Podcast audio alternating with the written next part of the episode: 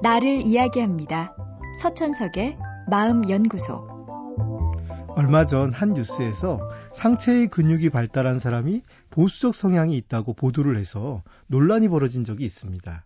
뉴스에선 알통이 굵으면 보수, 가늘면 진보인 것처럼 이야기했지만 그 바탕이 되는 외국의 연구는 전혀 다른 내용이었습니다.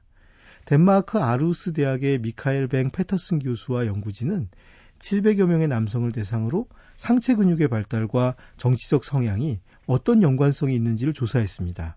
이 조사에 따르면 상완근, 즉 알통이 발달할수록 사람들은 자신의 경제적 여건에 유리한 정치적 선택을 하고 빈약할수록 자신의 이익을 대변하는데 소극적이라고 합니다. 자신의 경제적 여건에 유리한 정치적 선택이란 부자인 사람에게는 소득 분배에 반대하는 보수적 정책일 터이고 가난한 사람에겐 진보적인 정책일 겁니다. 따라서 알통이 굵더라도 부자는 보수가 가난한 사람은 진보가 될 가능성이 높겠지요. 이처럼 정치적인 성향과 생물학적인 요소의 관련성에 대한 연구는 최근 들어 매우 활발하게 이루어지고 있습니다. 브라운 대학의 로즈 맥더모트 교수는 그 중심이 되는 연구자인데 그에 따르면 두려움을 느끼는 정도가 보수와 진보를 나누는 결정적인 요소라고 합니다. 그는 일란성 쌍둥이 및 형제나 가족에 대한 연구를 통해 사람마다 두려움을 느끼는 수준은 기질적으로 차이가 크고 여기에는 유전적인 영향이 많이 관여한다고 보고하였습니다. 또한 어린 시절부터 똑같은 일이라도 두려움을 많이 느끼는 사람은 보수적인 성향이 되기 쉬우며 반대의 경우엔 진보적인 성향이 되기 쉽다고 하였죠.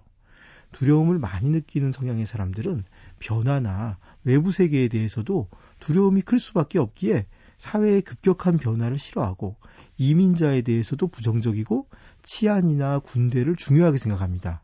반대로 두려움이 적은 사람들은 외부의 세계나 새로운 이념을 좀 더 개방적으로 받아들이죠. 그렇다고 이 연구가 모든 것이 다 유전자로 결정된다는 생물학적 결정론은 아닙니다. 두려움을 느끼는 기질 자체는 변화가 어렵더라도 교육이나 경험을 통해 외부 세계나 변화에 대한 두려움은 달라질 수 있으니까요. 어떤 일이든 많이 접하고 더 많이 알면 겁은 덜 나는 법입니다. 사실 보수와 진보가 중요한 건 아닙니다. 서로가 서로의 의지가 되고 정확한 정보를 공유해서 과도한 두려움을 피할 수 있도록 돕는 것, 그것이 중요합니다. 서천석의 마음연구소. 지금까지 정신건강의학과 전문의 서천석이었습니다.